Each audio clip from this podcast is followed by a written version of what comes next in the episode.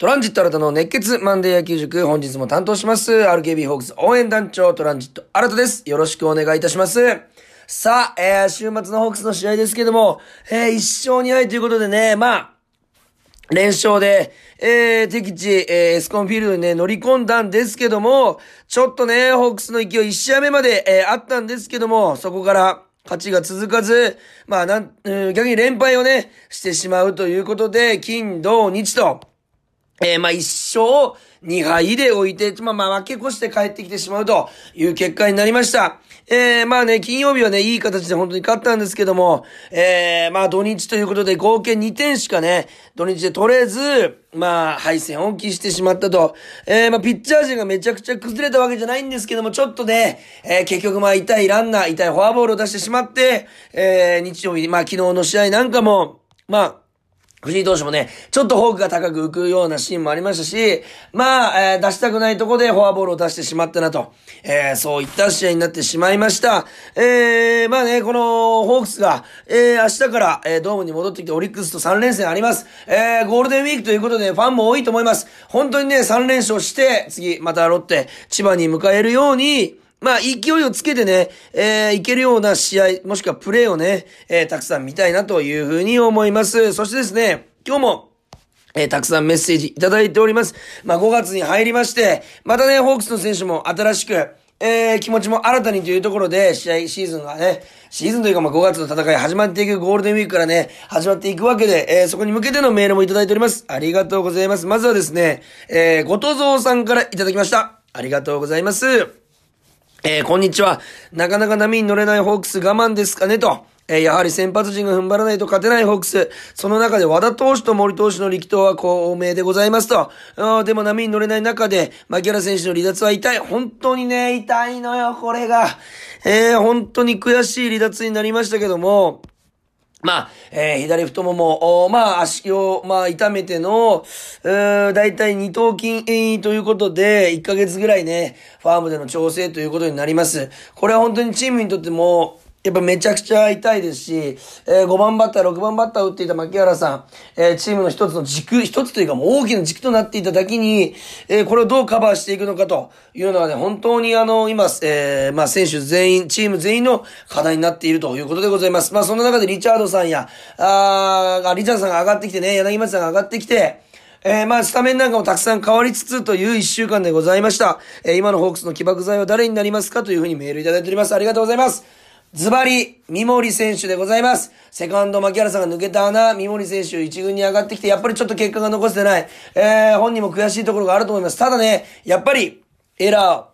をきっかけに、えー、ラバッターとして出塁して、盗塁を決めてツーベースにしてみせたりとか、えー、ファインプレーでチームを作ったり、そんな、えー姿がたくさん見られております。それがですね、やっぱりバッティングの方にも現れると、やっぱり一つチームとして乗っていけるんじゃないかなと、えー、いう風な印象があります。やっぱりこの三森選手というのは、えー、ランナーに出るだけで本当にね、相手に威圧感を与えるし、えー、やっぱり嫌なんですよ。えー、ランナーに三森さんがいるだけで、えー、ということは、どうにかしてね、えー、ランナーで塁に出れると、うかき回せるし、えー、まあ、盗塁もね、増えてくるということは、えー、相手がストライクを入れづらい、えー、まあ、バッターに集中しづらい環境になると、バッターも打ちやすい球が甘めに来てしまう。う集中が相手ピッチャーしてないので甘めに来てしまって、いい、えー、まあ、えー打てるといったような効果もありますんで、やっぱ三森選手の起爆剤、になってくれるかっていうのは、本当に大きな、大きな大きな、まあ、分岐点と言いますか、ホークスにとってポイントじゃないかなと。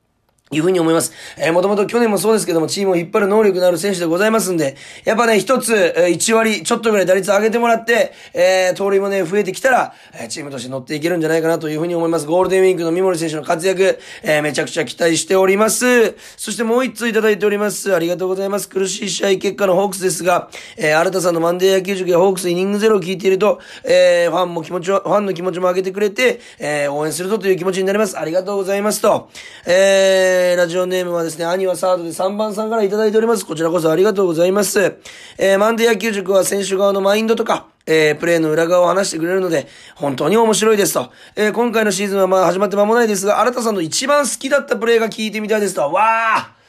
むずいななんだろうな、一番好きだったプレー。そうですね。うわーなんだろうな。めちゃくちゃ難しい。でもやっぱり、ホームランとかね、この三振とか、ああ、いうものは、やっぱりもちろん素晴らしいんですけども、やっぱり僕はそこの記録に残らない、えー、プレーとか、えー、まあ、例えば細かいプレーとかがやっぱり好きというか野球の基本であると思ってますんで、えー、そういうところが、まあ、そういうところをね、えー、あげたいんですけども、うまあ、負けてはしてしまった、負けはしたんですけども、昨日の試合ですかね。えー、僕、劇場で、お笑いの劇場に、えー、出ておりまして、えー、出番の合間にね、えー、楽屋で見ていたんですけども、えー、あれは何回だったかな、昨日ね。まあ、試合的には、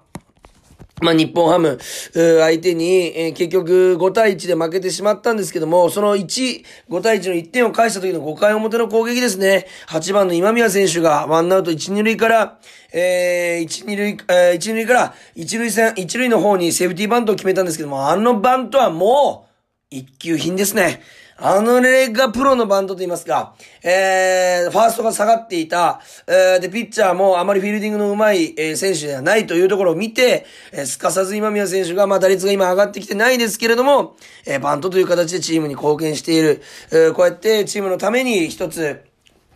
えー、まあ自分を犠牲にするではないですけど、より自分が塁に出れるように何がプレーが、どんなプレーが必要なのかという考えたこういうプレー、えー、本当にチームのために素晴らしいプレーだったんじゃないかなと。えー、僕はナンバーワンプレー、2023ホークスナンバーワンプレーの一つに挙げてもいいんじゃないかなというふうに思っております。メールありがとうございます。まあ打順のね、いじりなんかも行われております。そこら辺も触れながら、えー、今日もね、早速本編に入っていきたいと思います。えー、明日からのね、えー、楽天戦、えー、失礼しました。えー、明日からのオリックス戦ね、向けて、えー、一つも二つも、皆さんの気分をね、上げていただけたらというふうに思います。それでは今日も一週間、あ、金土日、まあ、一週間ですね、えー、週末を振り返っていきましょう。プレイボール。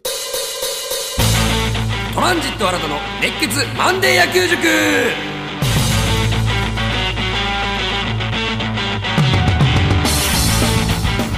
さあ、それでは金曜日の試合から振り返っていきたいと思います。まずは金曜日ですね、日本ハムの3連戦の1戦目。えー、先発投手がですね、ホークス、石川修太投手、7回107球、5安打3失点。えー、まあ、四死球が3つあったのはね、少し多いんですけども、えー、まあ、先発の役割をしっかりと、7回投げて3失点ですね、えー、最低限の役割をしっかりと果たした素晴らしいピッチングだったんじゃないかなと、結果的に、えー、いうふうに思います。まあ、その後を継いだ、あ松本祐樹投手、そして、えー、つもり投手に勝ちがついて、オスナ投手がしっかり最後を抑えると、えー、いう、勝ち方になっております。まあ何よりね、なんと言ってもこの柳田選手の10回表、延長になりましたけど、10回表のスリーラン。これがね、本当にもうチームのキャプテン、そして今年の柳田祐希投手、えー、選手の、えー、このね、どんどん上げてきたこの調子、そして覚悟の表れ。えー、だったんだと思います。本当にあの、北海道でしたけども、ペイペイドームかのようなスタンドの盛り上がり、そしてベンチの盛り上がり、えー、見せてくれました。素晴らしい試合だったんじゃないかなと、いうふうに思います。えー、まあ、石川投手の投球も、めちゃくちゃまとまってたわけではないし、えー、万波選手にね、打たれた球なんか、本当にあの、高めだったので、えー、ちょっとね、甘い球もあったんですけども、うーまあ、えー、負けない投球はできたんじゃないかなと、え、いうふうに思います。まず1回表、これね、2番に入った佐藤直樹選手ですよ。二塁打を勝ちま、えー、勝ち込みまして、えー、そこから近藤選手、柳田選手の2連続タイムリー。やっぱね、この今年近藤選手、柳田選手の並びでしっかりと連打が出て、えー、得点を取っている、えー、アベック打点。本当にね、チームにね、いい、えー、まあ、流れをね、持ってきてくれたんじゃないかなというふうに思います。特に、近藤選手も、柳田選手も、ファーストストライク目からしっかり触れているというのが相手に威圧感を与えるので、えー、結局フォアボールも出せない状況で、まあ、ストライクゾーンに投げて、えー、しまって、えー、しっかりと、柳田選手と近藤選手が捉えていると、えー、言った状況でございます。そしてさらに3回、えー、またもや2番直樹選手、あ2番の佐藤直樹選手、えー、タイムリーヒットなんですけども、これね、ノーアウト2塁、三森選手が2塁打で出た後の、あの、ノーアウト2塁だったんですよ。で、相手の選手が前に来てたんで、バスターという形から、バントの構えから、引いて、打って、まあ本人は一塁間狙ったんですけども、センター前に抜けていって、結果的にはタイムリーヒットになったと。本人もちょっと笑ってましたけども、まあ、叩きつける打球だったので、あの方向でまあ、えー、もしショートセカンド取られたとしても、ランナーは三塁まで行けてますんで、素晴らしい役割だったんじゃないかなと。ただこの流れから、まあ、もう1点欲しかったなというところでございます。まあ、4回裏に行って3点取られましたけども、おまあ、さ、10回表にさっき言いましたけども、えー、先頭の三森選手ヒット、で、佐藤選手素晴らしい送りバント、で、近藤選手がフォアボールで歩かされて、柳田選手がスリーラン、えー、素晴らしい形、だったと思います。えー、ファーストストライクをこれも打っていると。やっぱりチャンスは初球という言葉ありますけども、しっかりと触れていたんじゃないかなと。それもこれもこの、まあ、結果的に、えー、勝ちがついたのは津森選手なんですけども、8回裏の、お2番手、松本祐樹、えー、投手の三者凡退。そして9回の裏、津森投手の三者凡退。これがあったからこそ、この流れを持って、えー、10回の表、3点を取れたんじゃないかなと。しっかりその後も、またもや、完璧な投球、オスナ投手の、おセーブで、えー、勝つことができた。ヒットも13本打ちました。えー、13本打って、えー、最後のね、3点以外は3点しか取れてないわけですから、えー、まあ、10安打で3点はちょっと寂しいなというのはありますけども、えー、まあ、結果的にね、柳田選手、キャプテンの一打で勝てたというのは、すごく大きな一試合だった、大きな一試合になったんじゃないかなというふうに思います。まあ、ターニングポイントは、8回9回を三者問題に抑えた、ああ、これなんじゃないかなというふうに思います。えー、そして2連敗の初日、土曜日29日ですね。えー、まあ結果的に負け投手に東山直さんがなってしまったんですけども、8回途中まで投げまして、粘りの投球3失点。まあこれは、正直打線打ってほしかったなということでございます。8安打、まあ相手がヒット9本というところで、まあ試合振り返りますと、うーまあ、初回にね、このヒット、ヒット、フォアボールで満塁としてしまって、えー、上川端選手に、えー、タイムリーヒットを打たれてしまうと。まあ、フォアボール絡みがちょっと痛かったのかなというふうにね、思うんですけども、まあ、初回から、えー、しっかりと捉えてきた日ハム打線がさすがだったと、ああいう見方もできるんじゃないかなというふうに思います。まあ、東山投手、この種もね、もちろんと丁寧な投球で、えー、まあ、フォアボール2個出してしまったんですけども、おまあ、3失点ということで、本当に粘りの投球、えー、だったのではないかなというふうに思います。まあ、4回の裏にね、野村選手にホームランを打たれてしまったんですけども、まあ、一番起用がズバリね、この野村選手の一番起用が当たるというのも、えー、ビッグボス、まあ今は新庄さん、新庄監督の采配のすごいところだなと、えー、いうふうに思います。まあ、うまく捉えられて、結果的にはホームランを打たれてしまうと。ただね、こちらも、6回表ですよ、佐藤直樹選手またもや、えー、やっぱりね、本当に起爆剤の一人として僕も名前挙げたいぐらいなんですけども、佐藤直樹選手、えー、ホームランということで大、この、なんていうんですか、状態の良さはしっかりと、うー、なんていうか、見れるというようなバッティングだったと思います。大体、まあ、状態がね、えー、いいって言っても、この、こ、ここまでこの反応で、えー、打てるバッティングなかなかできないので、えー、佐藤直樹選手が、あまあ、なんていうかな、この開幕のスタメンつかめなかったんですけども、しっかりと準備してきた、えー、その素晴らしさがここでしっかりと出てるんじゃないかなと。本人もしっかり触れてるとおっしゃってますし、構えがね、変わって少しこの楽に構えるようになって、まあタイミングの取り方もよく、まあ自分の中でね、合うものが見つかった、そんな風なあバッティングを見せてくれました。ただ反撃もここまでで、えー、1点止まりになってしまうと、いうことでございます。まあ、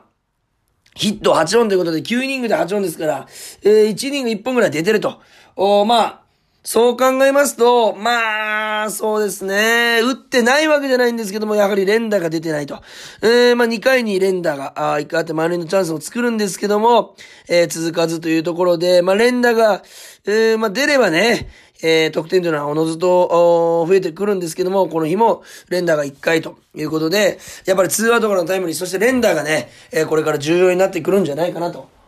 いうふうに感じました。えー、そして昨日、まあね、悔しい試合でございますよ。3対、あ、5対1。えー、負け投手藤井投手ということで、えー、2勝2敗ということになりました。えー、結果的には、あまあ投げたのは5回途中、まあ5回持たずに83球、えー、フォアボール1個だったんですけど、4失点ということで、えー、まあ3回裏とかはね、えー、まあ、タイムリーヒットと犠牲フライ。まあ、これもね、ちょっと、うん、フォアボールが痛かったのかなと、いうふうに思います。ヒットでアウトにするも、ヒットとフォアボールで、ま、えー、ピンチを作る。そして、えー、この5回の裏の、あ、失礼しました。3回の裏の、2番バッター、あこのイニングの5人目のバッター、松本剛選手にライトでタイムに打たれるんですけども、2-1というね、はっきりとこっち有利に追い込んだ状況で、えー、ちょっとね、ホークが、えー、真ん中付近に行ってしまって、抜けて真ん中付近に行ってしまって、ライト前に打たれると。やっぱりね、その前のバッターのアルカンタラ選手にフォアボールを出したというのが、えー、一番この投球に、えー、影響を与えてしまったのかなと。フォアボールを出しちゃいけないという頭があるからこそ、ボールが真ん中に行ってしまったのかなというふうに思います。やっぱりフォアボールというのは、失点にもつながるし、その後の投球にも影響が出ると。気持ちの面で影響が出るので、やっぱり痛いものだなと再認識したあ投球でございました。そして5回裏、あ矢沢選手にホームラン打たれた後に、この打たれた後っていうのはね、必ずね、バッターを抑えないといけないんですけども、磯畑選手にセンター前打たれて、で、松本剛選手にまたもやタイムリーを打たれてしまうということで4失点。ここで降板ということになります。まあ、ホークスのね、反撃は5回の表、えー、ここはね、1、2、3、あそして4連打なんですよ。4連打で1点なんですよね。ここがね、ちょっと寂しいなというふうに思いますね。ワンアウトを取られた後に、松田修選手ライトへのポテンヒット、中村明選手、技ありのライレフト前、本当に、えー、な、ヒットメーカーと言いますか、えー、アンダー製造機しかできないようなバッティング。そして先ほど言った、今宮選手の今年の僕のワン、うん、ベストプレー、えー、ファーストへの、まあ、セーフティーバント。これはね、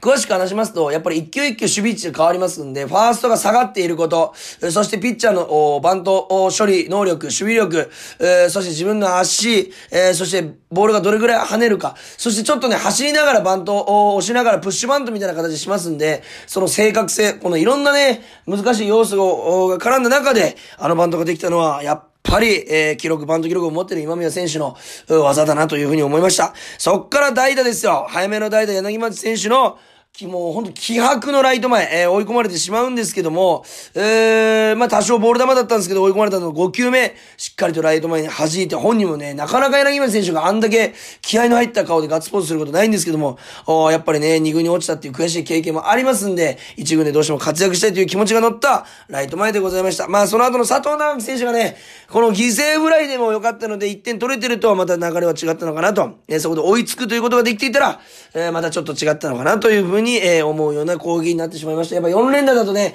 最低2点は欲しいなという攻撃でございます。まあそんなにうまくいかないのが野球でございますんで、難しさはあるんですけども、ここはもう1点欲しかったなということでございます。えー、結果的には8安打打つんですけども、相手も8安打なんですけど、4点差ついた5対1という敗戦になってしまうということでございました。なあ、本当にね、